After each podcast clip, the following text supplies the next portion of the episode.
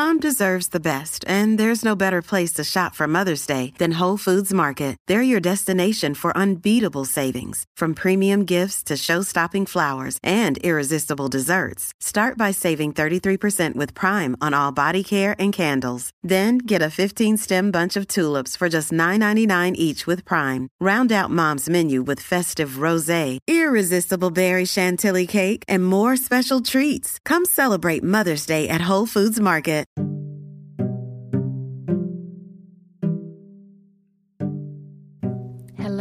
And welcome back to Heart Blend Podcast. Today, we are focusing on what real feminine energy is. Feminine energy, for the longest time, has been associated with weakness and submissiveness. While externally it may appear that way, feminine energy is a powerful source. It is the source and energy of receiving.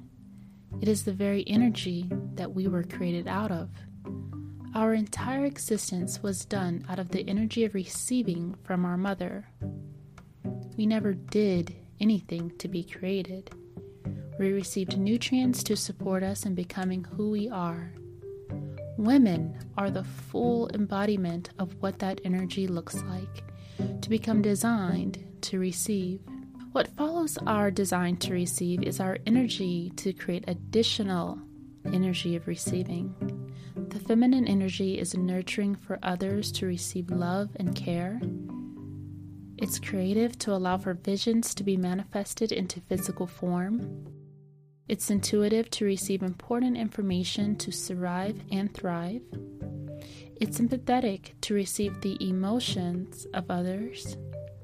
Feminine energy is soft, comforting, beautiful, and compassionate. Much of our world has lost this energy, but if we had more of it, we would be able to receive the healing that we all need. Feminine energy is not about lipstick, high heels, and dresses, and we'll get into that later. It is truly an amazing energy that continues to be lost and devalued. All things in nature carry a feminine and masculine energy in order for life to be created, amongst plants and animals.